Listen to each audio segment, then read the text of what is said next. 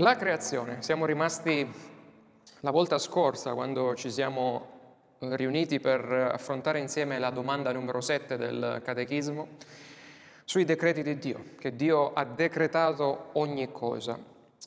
Oggi vedremo un frutto della, del decreto di Dio, dei decreti di Dio che Lui ha fatto nell'eternità e cominciamo col vedere appunto la creazione o come tutto è venuto all'esistenza. Secondo te com'è che l'universo è venuto all'esistenza? Domanda che spesso, diverse volte ci hanno fatto, magari ci siamo fatti nel passato. Infatti questa domanda, assieme all'altra grande domanda esistenziale sul perché esistiamo, e insieme quindi al come siamo venuti all'esistenza, e, eh, sono queste due le domande eh, a cui i popoli di ogni tempo hanno cercato di dare una risposta. Quindi perché esistiamo e come siamo venuti all'esistenza. E i diversi popoli hanno dato diverse risposte nel tempo. E allora la domanda che vi rivolgo è una domanda, diciamo, provocatoria, nel senso so che sono due parole complicate, ma cercheremo di vederle insieme brevemente. Sei tu per una spiegazione cosmologica fisica della creazione o per una eh, spiegazione cosmogonica religiosa, paroloni, cosmogonica, cosmologica. La cosmogonia, questa parola così complicata, deriva dal greco cosmos, che significa mondo, e genestai, che significa nascere, cioè essere generato, quindi come il mondo, come l'universo è stato generato. Vedete per esempio no, la parola comune che si usa della cosmesi o dei cosmedici, significa ordine creato nel mondo, ma significa anche creare ordine nel volto delle persone tramite i cosmetici.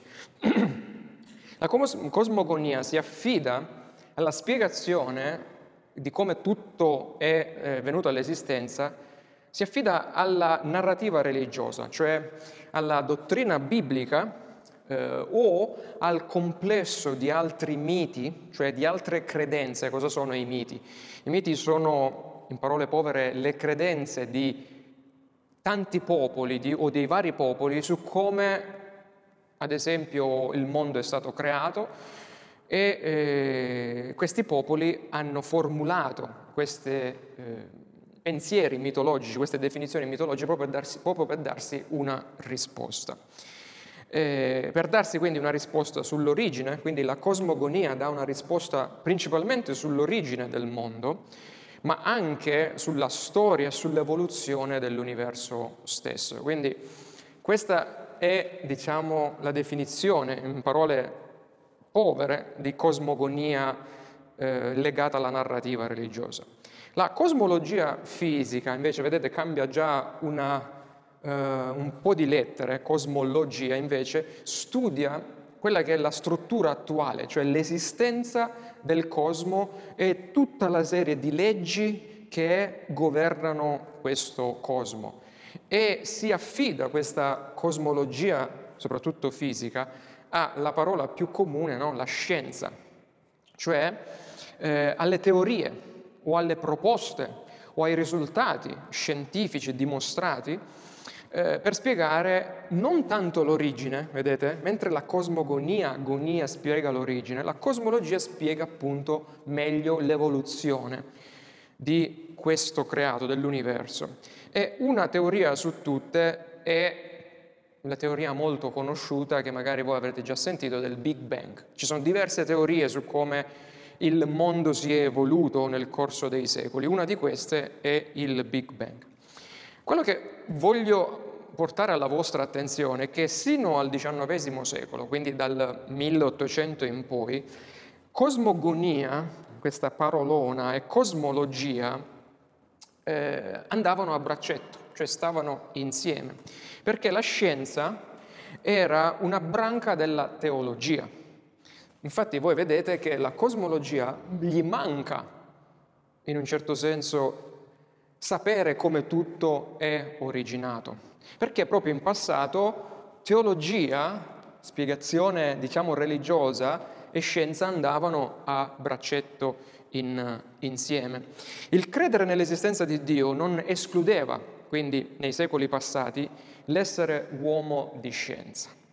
Ad esempio, eh, magari eh, siete avvezzi di questo nome, Isaac Newton, lo scienziato vissuto tra il 700 e eh, l'inizio del 1700, a cui dobbiamo tantissime scoperte importanti, tra cui la legge di gravitazione universale, cioè se io prendo questo tappo e lo lascio cadere, lui ha definito la legge della gravità. Eh, Newton, come anche vari altri scienziati, dai nomi famosi come Niccolò Copernico, Keplero, Galileo, Galilei, eh, Blaise Pascal ed altri, i quali erano sì scienziati, ma erano anche cristiani, praticanti, eh, non consideravano eh, la cosmogonia o la Bibbia o la religione qualcosa di sacro, invece la, la scienza come qualcosa di profano. Per loro non esisteva questa eh, distinzione. eh, questa distinzione purtroppo è avvenuta solo più tardi, quando l'illuminismo, la filosofia illuminista eh, e l'avvento poi della teoria evoluzionista, cioè come le varie specie create si sono evolute nel tempo, proposta dal famoso Charles Darwin, che è vissuto tra inizi e fine del 1800. Secondo questo uh, Darwin, lui diceva tu sei una scimmia evoluta, una scimmia che ha avuto il privilegio di diventare uomo nel corso dei secoli. Questo Darwin produsse un modello o, o una certa divisione, diciamo, eh, non solo Darwin, ma a, a, in quel periodo l'illuminismo contribuì a dividere religione dalla scienza. Eh, per Newton, ad esempio, Dio non era una semplice, semplicemente la causa prima, cioè colui che aveva, no, eh, come abbiamo detto diverse volte, dato carica a questo giocattolo e poi lasciato se, aveva lasciato stare a se stesso. Non era quella causa impersonale eh, secondo cui i filosofi pensavano a un creatore ipotetico ma era, Dio era il Dio biblico, il Dio creatore, era il Dio della Bibbia, quindi secondo Newton e altri scienziati, che liberamente crea, governa il mondo e che parla e agisce nella storia. La dottrina biblica quindi della creazione era la base della scienza nel passato, per Newton e per tanti altri scienziati. Newton infatti credeva che Dio eh, era un Dio che agiva nella natura e nella storia creando, preservando, e vedremo la prossima volta la dottrina della provvidenza, e governando tutte le cose secondo la sua buona volontà e il suo piacere. Queste erano le sue parole. Se fossero vivi oggi questi scienziati eh, cristiani, avrebbero confessato con noi le verità della domanda e risposta numero 7, 8, 9, 10 del catechismo che abbiamo visto e che vediamo quest'oggi secondo cui Dio per esempio ha decretato e ordinato ogni cosa prima che fosse stata creata. Cioè loro credevano che c'era un progetto che Dio aveva nell'eternità e che poi ad un certo momento ha messo in essere tramite la creazione. E eh, infatti eh, essi avrebbero anche confessato con noi le dottrine insegnate nelle domande odierne dall'8 al 10, le quali ci aiutano a rispondere secondo quella che è la cosmogonia biblica, non quella mitologica, alla domanda su come il tutto, l'universo intero è venuto all'esistenza. E cominciamo a vedere le parole del catechismo. Il catechismo chiede alla domanda 8, in che modo Dio esegue i decreti, i suoi decreti? Ricordate, la volta scorsa abbiamo visto che Dio nell'eternità ha deciso tutto quello che deve essere fatto e accadere e adesso come lo vediamo realizzato nella storia. Dio, dice il, risponde il catechismo, esegue i suoi decreti nelle opere della creazione e della provvidenza. Quindi mette due risposte eh, basilari. Dio, tutti i suoi decreti sono stati attuati nella creazione e nella provvidenza, cioè la provvidenza sostiene tutta la creazione nel tempo. Domanda numero 9 dice che cos'è l'opera della creazione? L'opera della creazione è il fare da parte di Dio tutte le cose, il catechismo specifica, dal nulla, mediante la parola della sua potenza, cioè mediante il suo verbo, nello spazio di sei giorni, quindi dà un limite specifico alla creazione e il tutto è stato fatto in modo molto buono. Quindi veniamo al nostro secondo punto dopo aver visto la cosmogonia e la cosmologia. Il secondo punto, scienza, appunto la divisione tra scienza e le varie cosmogonie cioè i vari miti che si sono avuti nel tempo. Eh, fermiamoci un attimo sulla teoria scientifica più diffusa che è appunto quella del Big Bang.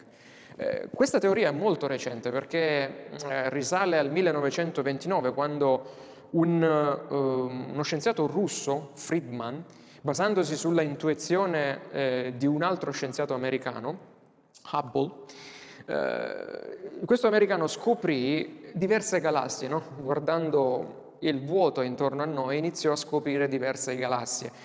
Cos'è la galassia? La galassia è un conglomerato di stelle e di materie Mm, materiale interstellare. Per esempio, la nostra galassia, noi, la Terra, il Sole, gli altri pianeti che girano intorno al Sole, facciamo parte della galassia, la famosa Via Lattea. Ecco, questo Hubble aveva scoperto che c'erano diverse galassie in giro nell'universo e notò ad un certo momento eh, che queste galassie si stavano allontanando dalla Terra. Cioè, facendo oggi la misurazione, facendola dopo X tempo, vedeva che c'era questo universo che in teoria si stava espandendo. E, lui sostenne appunto oh, la teoria dell'espansione dell'universo, perché eh, si arrivò a dire che l'universo attraverso questo Big Bang era formato da una palla, diciamo, eh, talmente densa e con una temperatura, una palla di materia primordiale, talmente densa e con una temperatura enorme che era di per sé instabile, ad un certo momento è esplosa e l'esplosione ha proiettato nel vuoto tutti quelli che poi sono diventati eh, pianeti, stelle, insomma tutti noi, e questa esplosione continua ancora a eh, diciamo, muo- far muovere questi elementi proiettati a differenza di, della, come vedremo, della creazione biblica, l'ipotesi del Big Bang eh, o del grande scoppio primordiale avvenuto 15 miliardi, hanno stimato, mh, mm, di anni fa, non spiega però da dove arriva la materia iniziale, non spiega un sacco di cose in, in teoria, non spiega da dove arriva, vedete, da dove arriva questa palla, da dove arriva? Invece la cosmogonia spiega l'origine di ogni cosa. Eh, l'altra cosa che non spiega, vabbè, è ad esempio la nascita del male, come è stato creato il male, perché esiste la moralità, insomma, la scienza fatica a spiegare tutte queste cose. Ma questa Big Bang, questa teoria, teoria significa supposizione che non è stata mai dimostrata scientificamente, si ferma un attimo prima, vedete? Un attimo prima di quello che è lo scoppio, cioè c'era sta palla e poi prima della palla non sappiamo cosa c'era. Che l'universo sia in movimento non è solo scientificamente, ma anche biblicamente chiaro, perché seppur la Bibbia non è un testo scientifico, leggendo ad esempio Giobbe quando parla delle, parla delle Pleiadi, parla delle costellazioni, eh, il moto del sole, insomma, vediamo che c'è in questo parlare il concetto di un universo in movimento. Tuttavia provate a mettere insieme e contemporaneamente gli elementi o diciamo gli ingredienti eh, di una pasta al forno in una ciotola sulla vostra tavola, tipo farina, sale, acqua, carne, sugo, insomma, sale, tutti questi elementi, e poi anziché lavorarli sapientemente e secondo una certa sequenza, no? prima fai una cosa, poi fai l'altra, temporale, mettici un tronetto dentro questa uh, ciotola, mettici un raudo, come vogliamo chiamarlo. Se aspettate che lo scoppio vi produca una bella e gustosa lasagna sfornata, beh, eh, rimarrete a digiuno voi e tutti i vostri commensali.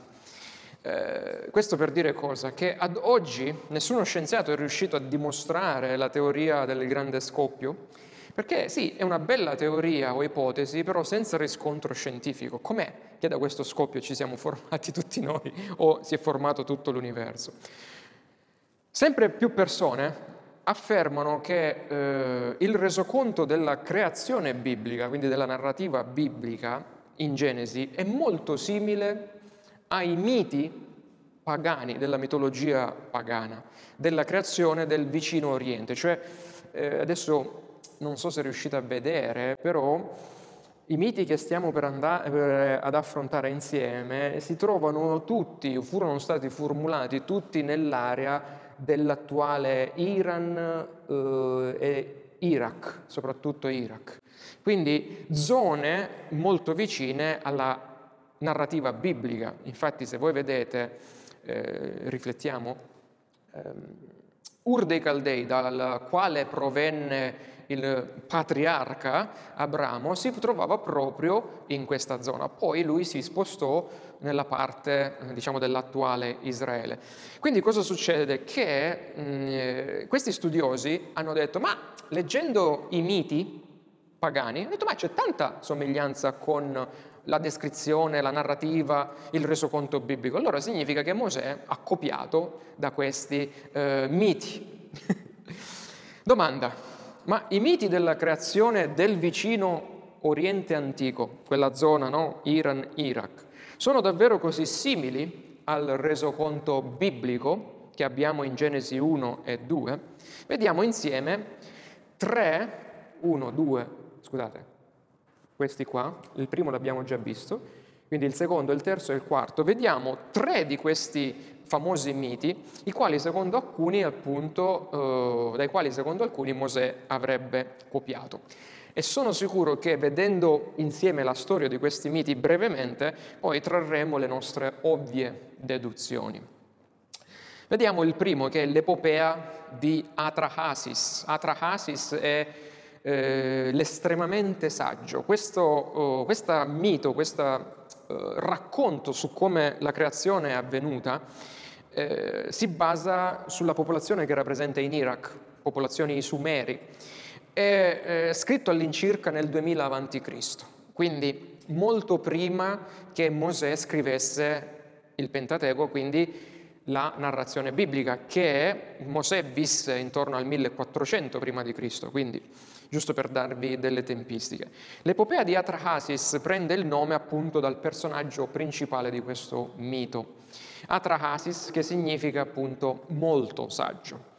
Scritto era stato scritto nell'antica lingua cuneiforme accadica e scoperto in vari siti di questa terra mesopotamica e questo mito racconta la storia degli dei sumeri, i sette grandi dei divisi in due classi, eh, dei minori e dei maggiori. Gli dei minori erano gravati dal lavoro a cui erano stati sottoposti dagli dei maggiori e ad un certo momento decisero di ribellarsi eh, prima della battaglia viene proposta una soluzione pacifica tra le due classi di dei. Eh, creare l'uomo affinché l'uomo facesse il lavoro degli dei inferiori. Dice perché dobbiamo fare guerra tra di noi? Creiamo l'uomo e gli facciamo fare tutto il lavoro all'uomo. Stanno in guerra dei maggiori e dei minori, eh, si massacrano gli uni gli altri e dalla morte di uno di questi dei, Avilu si chiamava, mescolano il sangue, con, eh, mescolano eh, il sangue, quindi la carne di questo de- Dio, con l'argilla e creano eh, l'uomo.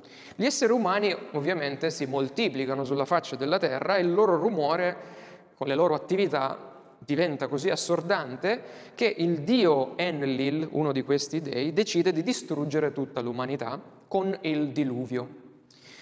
Poi arriva un altro dio, il dio Enki, che avverte questo Atrahasis, questo estremamente saggio, questo uomo, l'eroe della storia, e quest'uomo cosa fa? Costruisce un'arca per sfuggire al diluvio. Eh, lui la sua famiglia, gli animali entrano nell'arca, sigillano la porta, eh, sopravvivendo alla tempesta, quindi al diluvio. E dopo sette giorni, quindi il diluvio lì non dura 40 giorni, dopo sette giorni il diluvio finisce e Atrasis esce dalla barca e offre sacrifici agli dei. Eh, insomma, come vedete, ci sono abbastanza similitudini con la narrativa biblica eh, che noi eh, abbiamo, che abbiamo, nella Genesi, l'argilla che è usata per creare l'uomo, il diluvio, il giudizio sull'umanità, animali salvati, la barca, quindi quest'arca, i sacrifici offerti dopo l'uscita. Però ci sono tantissime differenze questa epopea, questo mito è politeista, non è monoteista come il Dio della Bibbia. La creazione dell'uomo è una soluzione tra la battaglia degli dei, quindi è un ripiego allo scopo che l'uomo debba svolgere il lavoro al posto degli dei. E l'argilla nella creazione dell'uomo è usata nella Bibbia, sì, ma non è mescolata con un Dio, no? con le rimanenze di un Dio morto. Anzi, come vedete, la creazione dell'uomo nella Genesi è pacifica, non è cruenta come in questo mito. E c'è un concetto molto diverso alla base della creazione eh, in Genesi.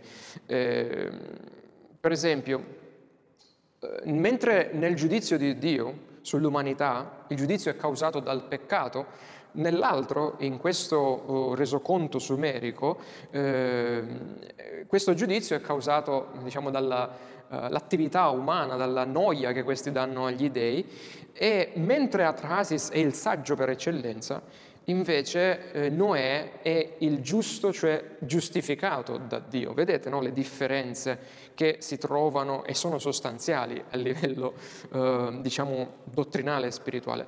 La narrazione del diluvio di Atrasis è certamente simile, ma eh, si rifà anche ad, allo stesso evento come il diluvio, ma questo non ci deve trarre in inganno, perché se il diluvio è qualcosa di realmente accaduto, è un fatto storico che anche popoli, eh, diciamo, pagani di cui possono avere memoria. E quindi mm, questo non significa che uno ha copiato dell'altro, ma stanno tutti e due puntando allo stesso evento storico. Insomma, se le mettiamo a confronto, le differenze non sono poche, ma sono tantissime. Andiamo al secondo che è l'enuma elish o quando in alto, questo significa nella lingua babilonese. Questo racconto sem- viene sempre dall'attuale Iraq eh, ed è eh, appunto di matrice babilonese più o meno intorno al 1700 a.C., alcuni dicono che sia un po' più giovane, e, e che descrive la nascita degli dei, così come la creazione dell'universo e la formazione sempre degli esseri umani.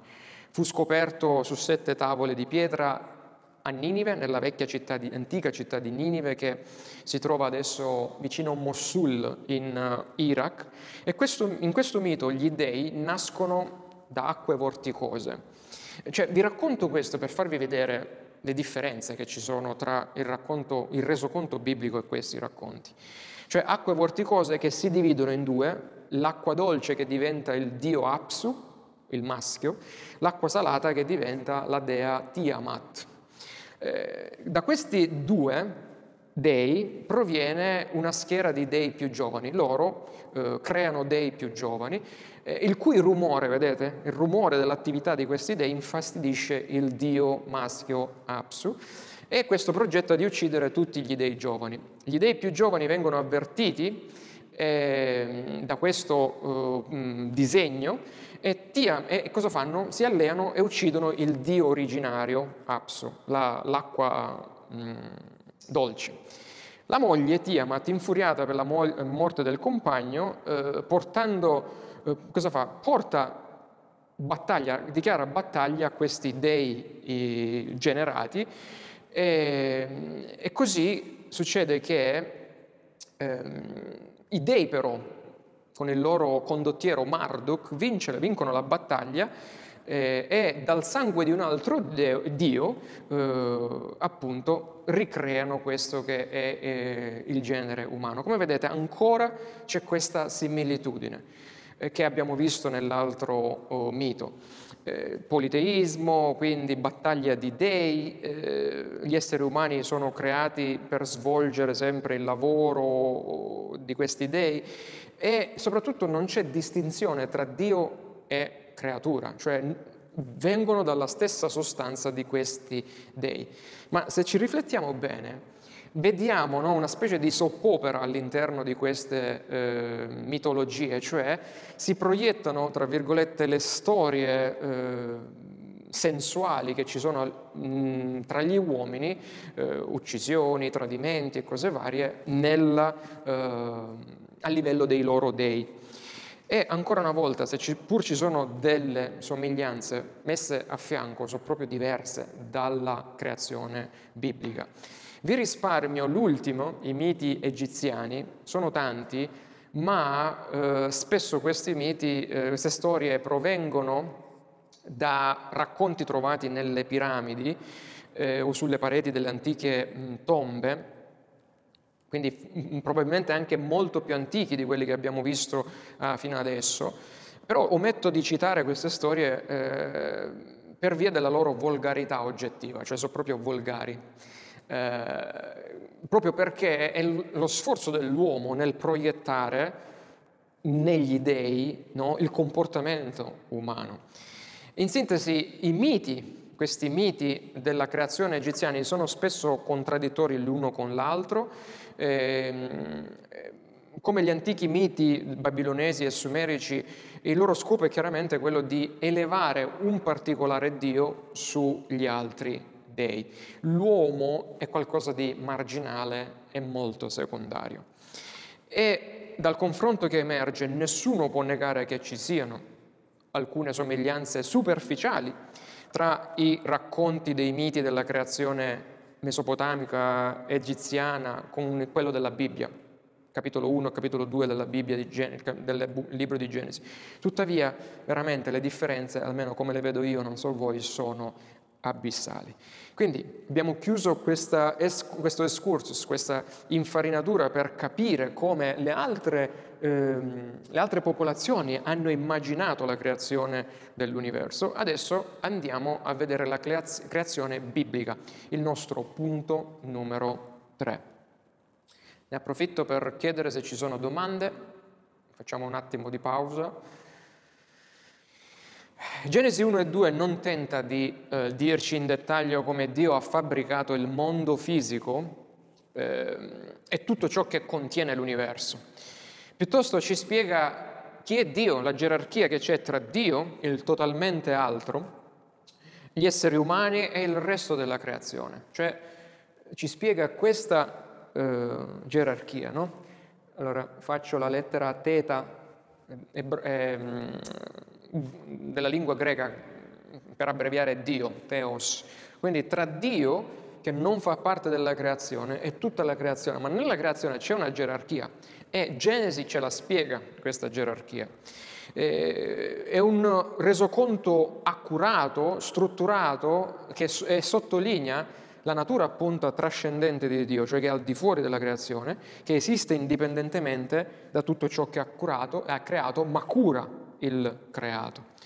Dietro questa semplicità che troviamo in Genesi 1 e 2, eh, strutturata in sette giorni, il testo afferma alcune verità importanti riprese dal catechismo, abbiamo visto, sulla creazione dell'universo, incluso il fatto che Dio ha creato direttamente ex nihilo, dicevano i latini, cioè dal nulla, quello che ci dice la creazione, il resoconto biblico. Invece negli altri miti c'è sempre un qualcosa che crea qualcos'altro, se ci riflettete. E quel qualcosa, in quel qualcosa ci sono anche gli dei. Eh, quindi tutte le cose create dal nulla e tutto ciò che ha creato era originariamente molto buono. E gli uomini e le donne sono stati creati a sua immagine. Vedete, tre elementi importanti. Cioè era molto buono, invece nella creazione che abbiamo nei miti della creazione che abbiamo visto c'era sempre qualcosa che non andava e l'uomo era sempre un ripiego.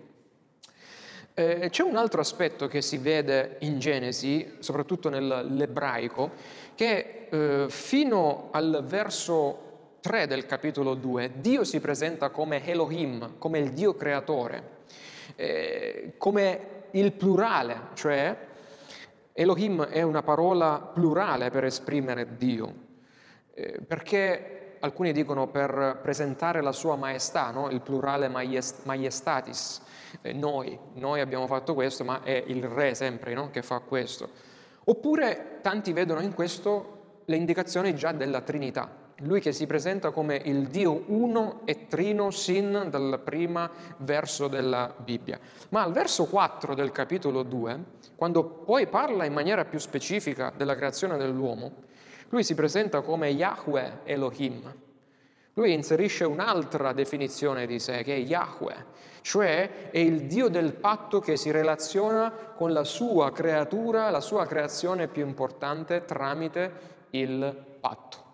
Quindi come vedete tutte queste informazioni sono tipiche e uniche della scrittura. Eh, nel verso 1 del capitolo 1 dice nel principio Dio creò i cieli e la terra, è un modo per dire che Dio ha creato tutto enfatizzando il suo libero atto di creazione attraverso la sua parola. Eh, Dio ha creato tutte le cose con la potenza della sua parola eh, e poiché egli parlò, la cosa fu, leggiamo nel Salmo 33, egli comandò la cosa apparve, lo vediamo anche in Giovanni 1, i primi tre versi eh, di Giovanni 1. Nel principio era la parola e poi dalla parola fu creata ogni cosa. Questo significa che l'universo non è una emanazione o una parte dell'essere divino, cioè tutto ciò che è creato non è un pezzo di Dio che è andato a far parte di questa creazione come invece lo vediamo nei miti. Eh, sebbene la creazione non faccia parte dell'essere di Dio, però tutta la creazione, tutto questo dipende costantemente da Dio. Se per un attimo Dio non interviene o non sostiene la sua creazione, tutto va a rotoli, eh, perché Egli crea, sostiene tutto ciò che è mediante il potere eh, della sua stessa parola eh, creativa. Poi andiamo proprio a vedere eh, come la creazione è presentata nel resoconto biblico. Vediamo che nel giorno 1 c'è la creazione luci, della luce e delle tenebre, cioè la divisione. In un certo senso si crea il tempo, no? Luce e tenebre scandiscono l'inizio del tempo, quindi dall'eternità si passa alla creazione del tempo. Poi nel giorno 2 viene creato il cielo e l'acqua. C'è la separazione tra le acque dei cieli e le acque della terra. Nel giorno 3 la terra e eh, la vegetazione. E tutto questo, se vedete, se, face, se, se, se fate attenzione, questi tre giorni creano quello che è definito come reame. Reame, questi sono invece i governanti del reame, governanti del reame. Perché nel, nel giorno 4 poi cosa crea? Crea i luminari del reame luce e tenebre, cioè crea appunto il sole, la luna e eh, le stelle. Nel giorno 5 crea i pesci che, e i volatili che vanno ad abitare, a governare cieli e acqua. Nel giorno 6 crea gli animali e poi l'uomo, l'apice della creazione, che va a governare terra e eh, vegetazione. Vedete, questo schema, uno schema semplice, ma è ripetitivo nei vari giorni della creazione, perché c'è, mi riferisco a queste parole scritte in verde, questi punti scritti in verde, c'è sempre un annuncio. E Dio disse, c'è sempre un comando, sia questo, sia quello, sia fatto quello e quell'altro, i cosiddetti fiat divini in, in, in latino. E c'è sempre un rapporto, un resoconto, e fu così, cioè Dio disse sia fatto questo e fu fatto. Poi una, una valutazione, ed era buono quello che è stato creato, e alla fine viene dato sempre un indicatore temporale giorno 1, giorno 2, giorno 3, giorno 4, giorno 5, giorno 6 e 7 e così via. Eh, tutte le cose che sono state fatte nei primi sei giorni sono state create da Dio nel modo più appropriato e immediato, senza partire, come abbiamo detto, da, da niente altro, senza partire da un'altra cosa eh, creata. Tutto quello che le cose poi create producono, tipo per esempio l'albero che produce il frutto, successivamente sono sempre da imputare come creature di Dio, eh, perché la loro materia è stata inizialmente creata da Dio, perché il potere che la creatura ha di produrre un'altra è di Dio. Per esempio l'uomo e la donna che eh, creano i figli, in teoria è sempre perché Dio ha dato loro il potere di poterlo fare. Quindi quella è una creazione che appartiene, se vogliamo, sempre a Dio, perché in tutte le successive moltiplicazioni, quindi nascita di altri alberi o di altri animali o dell'uomo, Dio concorre sempre come causa prima e agente principale. Questo è quello che ci dice poi la creazione, ma anche la Bibbia eh, negli altri libri. Passiamo ora al punto 4, i giorni della creazione. Andiamo un po' più nello specifico. Il resoconto della creazione solleva due problemi, solleva due questioni eh, interpretative abbastanza importanti. La prima riguarda l'età dell'universo, no? quanto è lungo, quanto è, quanto è vecchio, scusate, il creato, l'universo. La seconda riguarda, il, ed è correlata, riguarda il significato della parola giorno, giorno 1, 2, 3 e 4. Questo perché? Eh, in primo luogo, per quanto riguarda l'età dell'universo, alcuni teologi definiscono che la Terra è cosiddetta giovane, cioè loro, mediante alcuni calcoli fatti anche risalendo uh, le genealogie della Bibbia, anche se le genealogie non sono consecutive ma presentano dei vuoti, eh, hanno stimato che la, Bibbia, la, la, Terra potrebbe essere vecchia o la creazione potrebbe essere vecchia da 4.000 a 10.000 anni, non di più. Eh, questa visione sostiene eh, che la Terra e l'universo sono stati creati con l'età apparente, cioè cosa significa?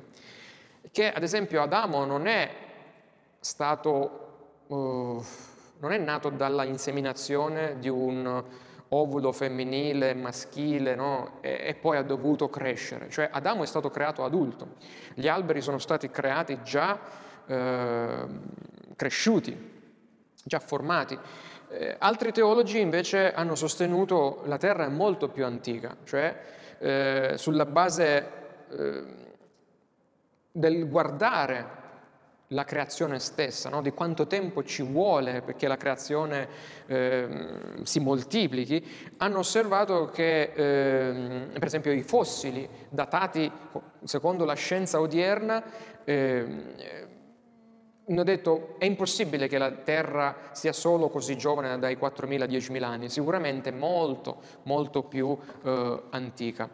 E eh, loro, questi teologi, perché hanno pensato questo? Perché hanno visto l'avanzare della scienza, porre queste sfide, no? eh, i, i, famosi eh, fossili ritrovati, insomma tutte le altre teorie, hanno detto allora pensiamo che per andare incontro alla scienza possiamo dire eh, che la Bibbia, siccome la Bibbia non ci dice l'età, possiamo spingerci e allungare la eh, creazione a migliaia, centinaia di migliaia di anni. Poi l'altra contesa tra i teologi era quella che è eh, l'interpretazione della parola giorno, perché nella Bibbia la parola giorno significa diverse cose. Per esempio può significare 12 ore diurne, come in Genesi capitolo 1 verso 5, può significare un periodo di 24 ore, in Esodo 8, in Esodo 20, mm, verso 8, ricordati del giorno di sabato, per esempio, no? il sabato inizia e finisce nelle 24 ore. Oppure giorno può uh, indicare un intervallo di tempo maggiore di 24 ore. Proverbi 25, 13 dice al tempo della mietitura, cioè la parola ebraica lì è giorno sempre, è yom. Nel giorno della mietitura indica un tempo maggiore delle 24 ore. E poi giorno indica anche un periodo indefinito, non si sa quanto. Ad esempio, eh, sempre in Proverbi 31, ver, eh, verso 25, leggiamo, forza e dignità sono il suo manto e lei non teme l'avvenire, cioè non teme il suo futuro. Nell'ebraico si legge non teme il giorno, cioè la parola giorno, come vedete nella Bibbia, indica un periodo di tempo che va dalle 12 ore a indefinito. Ma cosa significa invece nei giorni della creazione. Quanto lunghi erano questi giorni della creazione? Erano di 24 ore o non erano di 24 ore? Ebbene, eh, si sono fatti delle ipotesi. Ovviamente quello che dobbiamo tenere presente è che per determinare il significato di questa stessa parola nei diversi libri della Bibbia lo dobbiamo vedere nel contesto. È ovvio che è il contesto che definisce il significato della parola. Ci sono per esempio diverse eh, interpretazioni, cioè quella che io sposo, che i giorni della creazione sono di 24 ore, letteralmente, e accetta che il primo capitolo di Genesi è storico, cronologico, eh, vede la settimana della creazione composta da sei giorni di 24 ore più il settimo. Eh, così come Adamo furono creati adulti e maturi, allo stesso modo il resto della creazione fu creato già tra virgolette, cresciuto e Adamo diede poi loro i nomi. Questa è stata l'interpretazione che è andata per la maggiore in tutta la storia della Chiesa e anche nei mh, documenti confessionali che noi abbiamo. Poi c'è qualcuno che ha detto, ok, ma cosa facciamo della scienza? Magari i giorni non erano di 24 ore, erano delle epoche, delle ere creazionali, cioè diverse ere, lunghi magari centinaia e migliaia eh, di anni. E quindi questa è l'interpretazione eh, del giorno come un'era, molto più vicina a quella scientifica, l'interpretazione scientifica. Poi ci sono altre, tipo come quella analogica, dicendo che Dio ha semplicemente usato la parola giorno per eh, farci capire che Lui si è messo a lavorare, ma per darci un riferimento uh, analogo, se vogliamo, metaforico ai nostri giorni, cioè per farci capire che lui ha lavorato, noi dobbiamo lavorare sei giorni come lui ha lavorato sei giorni e il settimo uh, dobbiamo uh, riposarci. La quarta interpretazione, che è molto più recente, risale eh, negli anni del secolo scorso, quindi nel 1900, è una interpretazione un po' più eh, tecnica, diciamo, un'organizzazione tematica. No? Già vi ho fatto vedere questo schema. Cioè alcuni teologi dicono che è stata uh, organizzata la mm, Genesi 1 e 2 per tematiche, cioè i primi tre giorni sono stati creati i reami, quindi luce, tenebre, cielo, quindi la parte inanimata, e gli altri tre giorni sono stati creati i governanti quindi la parte animata, la parte che governa la creazione. Il, giorno, il settimo giorno, quello di riposo, quello ci spiega come Dio, il Re no, sovrano, si è insediato, sul, messo sul trono, si riposa e ci fa capire come noi dobbiamo guardare a questo per anche noi imparare ad aspettare il giorno del riposo eterno, a cui il settimo giorno punta. Una spiegazione questa eh, molto interessante dal punto di vista teologico, eh, soprattutto per la dottrina del patto, però non tiene conto di tanti fattori, di tanti altri eh, elementi che troviamo nella scrittura, che a mio avviso ehm, definiscono il giorno di 24 ore il giorno creativo di Dio, cioè io sposo questa, eh, la prima che vi ho eh, enunciato, come eh, interpretazione del giorno della eh, creazione. Eh, come vedete, eh, come sostenne Galileo Galilei, dobbiamo notare che l'intento della Bibbia non è quello di fornirci un trattato scientifico, l'abbiamo detto, sulla creazione, o per soddisfare le nostre curiosità, quanto lunga, quanto vecchia è la Terra o l'universo, ma principalmente la Bibbia è stata scritta eh, per mostrarci l'inizio di questa storia redentiva in cui Dio Uh, poi vuole, dimos- vuole, mostrarsi affinché noi possiamo ritornare a Lui. Eh, Dio creò tutte le cose nello spazio di sei giorni, dice il Catechismo, dice la Scrittura, indipendentemente da quanto lunghi siano questi giorni, alla fine c'è questo come eh, informazione che noi eh, appunto riceviamo e questo automaticamente ci dà a noi quel famoso ritmo di dire lavori sei giorni, però il settimo giorno dedicati ad adorare il tuo Dio creatore.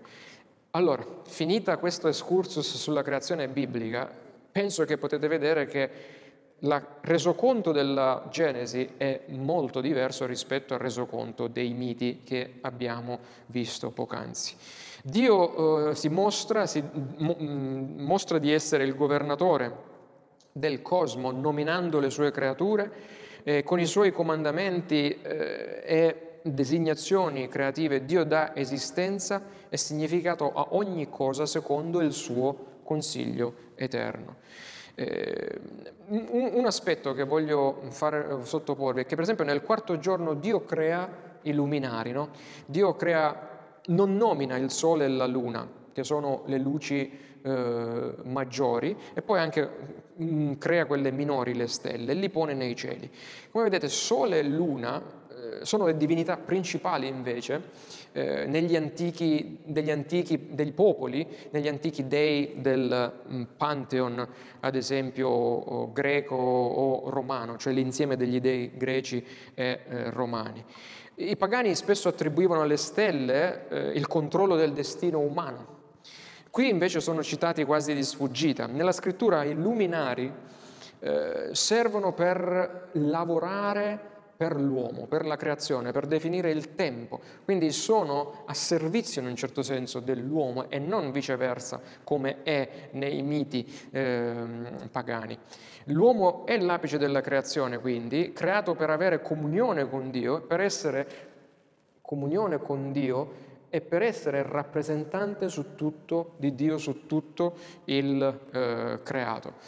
È ovviamente conseguenza del peccato dell'uomo, istigato da Satana, eh, se il male poi è entrato all'interno di questa creazione. Ma Dio ha fatto l'uomo e tutta la creazione in maniera buona e l'uomo si è reso poi peccatore e miserabile e continua a usare tutta questa creazione per bestemmiare contro Dio e per far del male anche agli altri uomini. No? Eh, abbiamo ad esempio Ehm, sentito qualcuno chiederci a me diverse volte, ma perché se Dio è veramente questo essere buono, perché permette che eh, tanti bambini muoiano in Africa? Ma dov'è questo Dio mentre loro muoiono? E vedete, vedete eh, nonostante il nostro male, Egli invece continua a sostenere questa terra, a lasciarci in vita misericordiosamente e a far sì che noi possiamo continuare a, ad avere una certa padronanza in questa creazione. Cioè lui ha affidato a noi il controllo, ha affidato all'uomo il controllo della, della creazione, anche del continente Africa. E l'Africa, Dio ha donato tante risorse all'Africa, cioè vai a vedere ad esempio il petrolio, vai a vedere i diamanti nel sud dell'Africa, ma siamo noi occidentali che andiamo lì e eh, con fare malvagio deprediamo i popoli africani delle loro ricchezze, ricchezze che potrebbero usare per no, eh, mettersi, tra virgolette, con pari dignità insieme all'uomo occidentale. Quindi, fermo restando che eh, queste sono le principali differenze tra i miti e la creazione, cos'è che il resoconto biblico della creazione ci insegna? Cosa impariamo andiamo al nostro uh, punto uh, E, punto, il quinto punto, che Dio è il creatore supremo e lui conosce perfettamente la sua creatura. Quindi, come vedete, niente gli può essere nascosto a lui. Il Salmo 94 dice cercate di capire uomini stolti, che, vi, che inventate tanti miti per cercare di spiegarvi la creazione. No, cercate di capire uomini stolti e voi sciocchi, quando sarete saggi? Colui che ha fatto l'orecchio forse non ode, colui che ha formato l'orecchio forse non vede. Capite, o bruti fra il popolo, e voi stolti, quando diventerete saggi? Colui che ha piantato l'orecchio non ascolterà, colui che ha formato l'occhio non vedrà. Cioè questo è il Dio. È il Dio che vede, sente ogni cosa nella sua creazione perché è al di sopra della creazione, ma è il Dio anche che si è rivelato e noi invece, sciocchi e contorti dal peccato, siamo ciechi e sordi al Dio che si rivela attraverso la creazione, attraverso la sua rivelazione speciale. Dio è legittimo, la creazione ci rivela che Dio è legittimo proprietario di tutto e che Lui può fare tutto ciò che vuole con noi. Infatti in Romani 9, verso 20, o uomo, scrive Paolo, chi sei tu che replichi a Dio? La cosa plasmata dirà forse a colui che la plasmò perché mi hai fatto così? Vedete? Poi ci dice anche la creazione che solo Dio è l'oggetto appropriato dell'adorazione. Geremia 10 dice, così direte loro, gli dei che non hanno fatto i cieli e la terra scompariranno dalla terra da sotto il cielo. Eh, ci dice anche che i cristiani non debbono temere il potere delle altre creature e del reame, perché derivano, l'uomo deriva il loro stesso essere dal potere di Dio, cioè da Dio stesso. Ecco io ho creato il fabbro, dice Dio no? in Isaia 54, egli soffia nel fuoco sui carboni e forgia uno strumento per il suo lavoro, io pure ho creato il devastatore che distrugge, nessun'arma fabbricata contro di te riuscirà. Cioè, cosa significa questo? Che Dio ha posto l'uomo superiore a tutti gli animali e al reame. Il problema se noi siamo spaventati da animali e dal reame è perché c'è del peccato che ha sovvertito quello che è l'ordine creazionale. Cioè il peccato ci ha portati da questo schema a quest'altro qua. Cioè l'uomo adesso è succube degli animali e del eh, reame, schiavo, cioè si è rivoltato tutto nella creazione.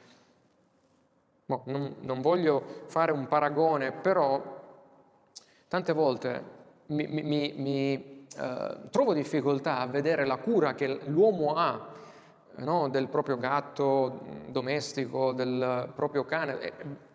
Per carità, eh, sono eh, creature che abitano tra noi o con noi, ma invece non ha la stessa cura, ad esempio, per un genitore o per un parente che è nel bisogno. E questo è un problema, cioè la creazione si è sovvertita in funzione appunto del peccato. E in ultimo, che la gloria di Dio, ci insegna la creazione, è il fine di tutto quel che esiste.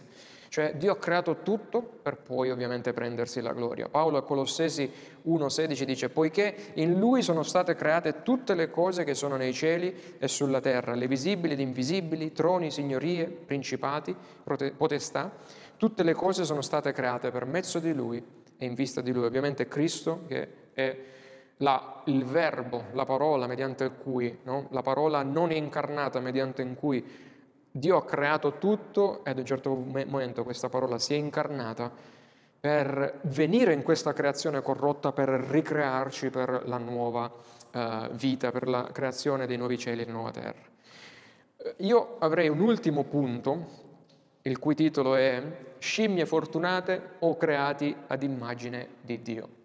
Vi chiedo solo di prestare qualche altro minuto di attenzione. Vediamo insieme la domanda numero 10 del catechismo, che sposta la nostra attenzione proprio sull'apice della creazione che è l'uomo.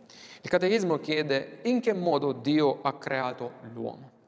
Dio ha creato l'uomo maschio e femmina e usa la Bibbia usa delle parole specifiche per definire chi è maschio e per definire chi è femmina, secondo l'immagine di se stesso, in conoscenza, in giustizia e santità, con un dominio sulle creature. Quindi scimmie fortunate o creati ad immagine di Dio? Questa è la domanda a noi sottoposta. Vedete, nell'arte la creazione di immagini è un esercizio eh, aulico no? che esprime la bellezza di chi crea. Cioè la pittura, per esempio, la scultura e cose simili sono spesso imitative di una realtà esistente, cioè l'uomo attraverso questi doni, no? quest'arte che ha ricevuto, il mestiere, l'abilità, rappresenta oggetti tratti dalla vita reale quindi con la pittura, con la scultura. E seppur la storia dell'uomo conta tanti artisti veramente eh, impressionanti, pensate alle opere in Italia, no? Cappella Sistina, il David, il Davide, l'unico supremo artista che ha fatto tutto in maniera perfetta e dal nulla è soltanto Dio. L'uomo copia qualcos'altro, non inventa in certo senso niente. Quando ha modellato l'universo dal nulla, ha lasciato il proprio segno su di esso in modo tale che i cieli dichiarano la sua gloria, dice il Salmo 19, e il firmamento mostri la sua opera. Quando Dio creò le creature che riempivano la terra e il mare, creò una creatura che fosse unicamente fatta a sua immagine e a sua somiglianza. Genesi 1, 26, 27.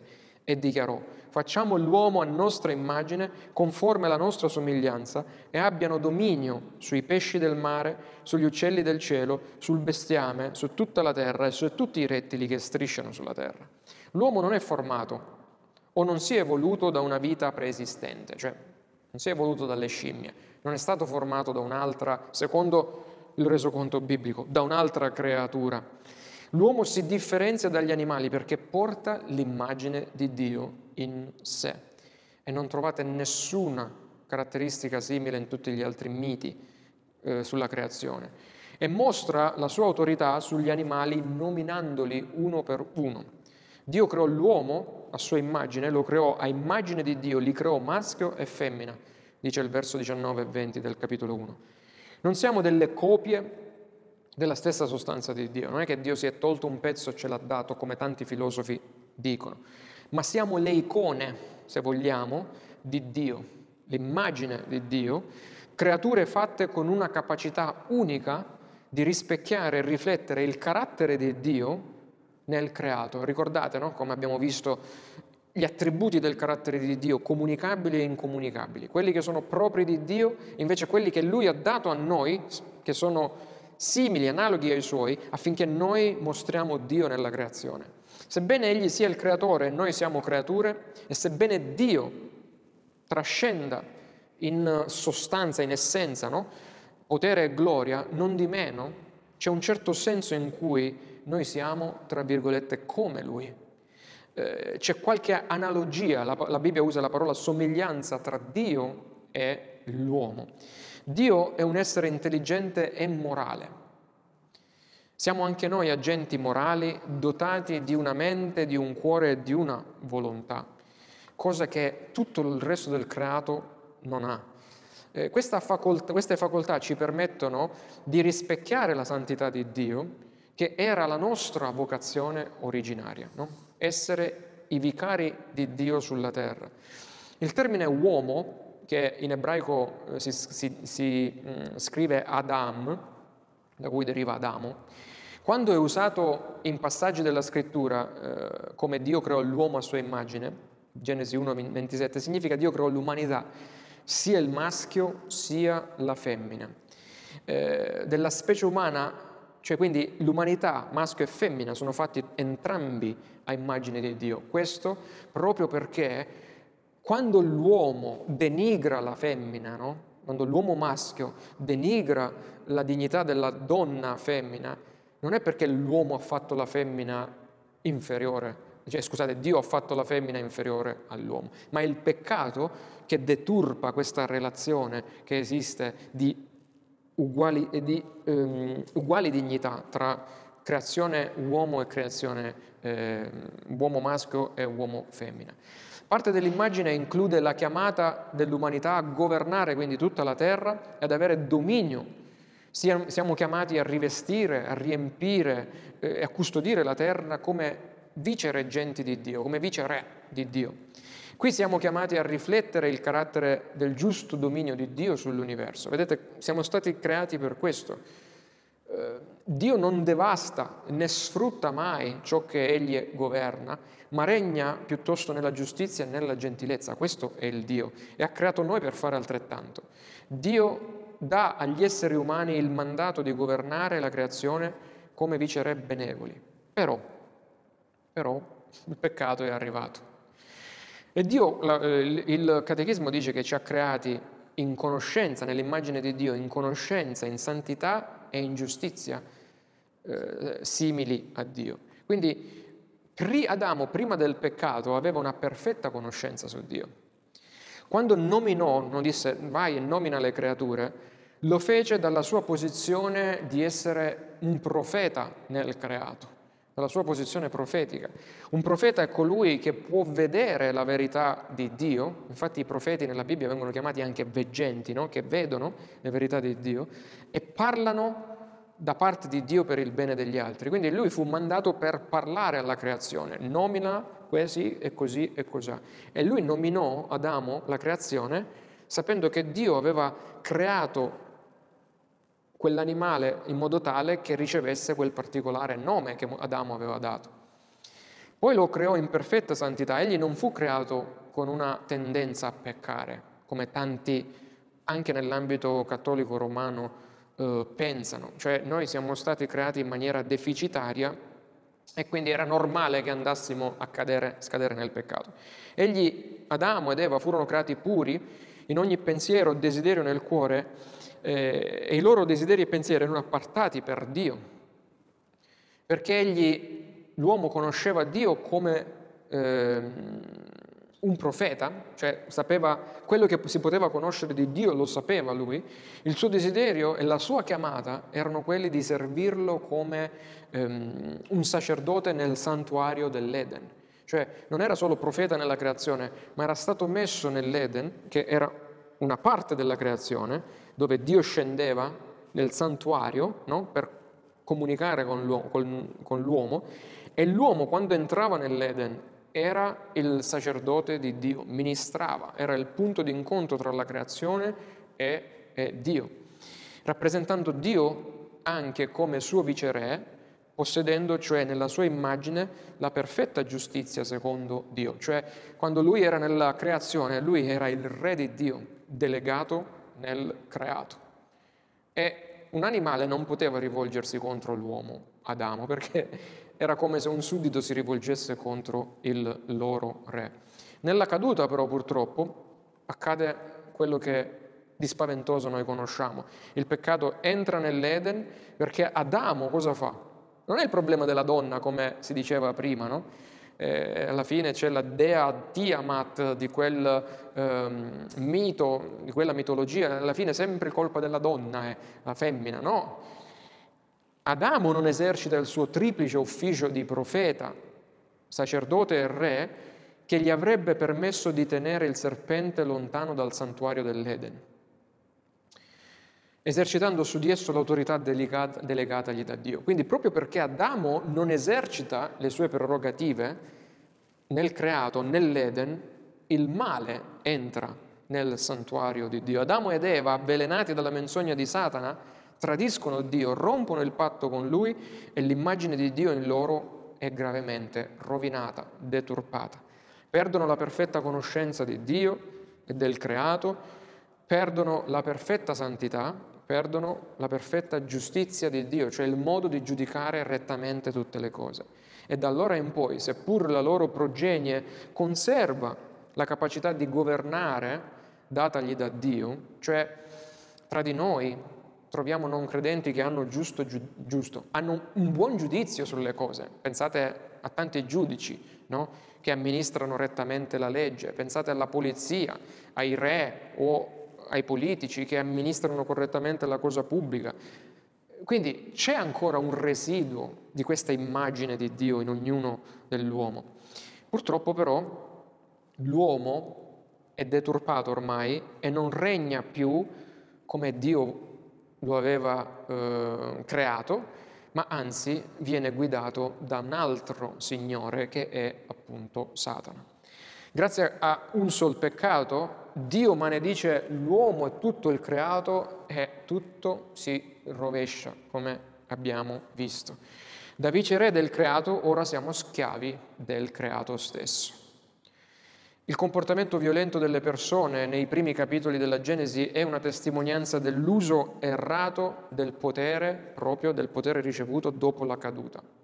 E sebbene la nostra capacità di riflettere la santità di Dio sia andata persa durante la caduta, però siamo ancora umani, che abbiamo questo residuo dell'immagine di Dio in noi. Abbiamo ancora una mente, un cuore, una volontà e portiamo ancora in noi l'immagine, il marchio del nostro Creatore.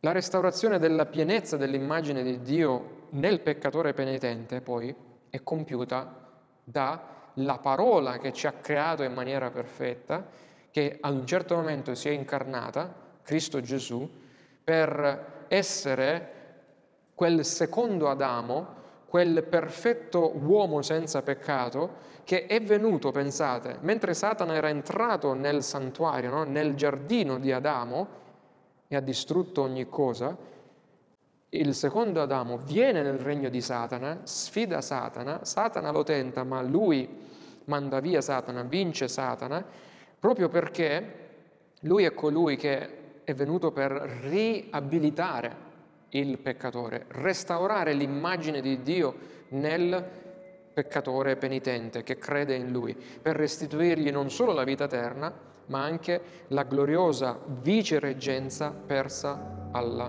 caduta. Come vedete, Cristo è venuto per riportare ordine di nuovo a questo schema e questo non è che verrà riordinato, diciamo, la, la scrittura parla di nuovi cieli e nuova terra in cui noi, a immagine e somiglianza del secondo Adamo regneremo con lui e il peccato non entrerà mai più.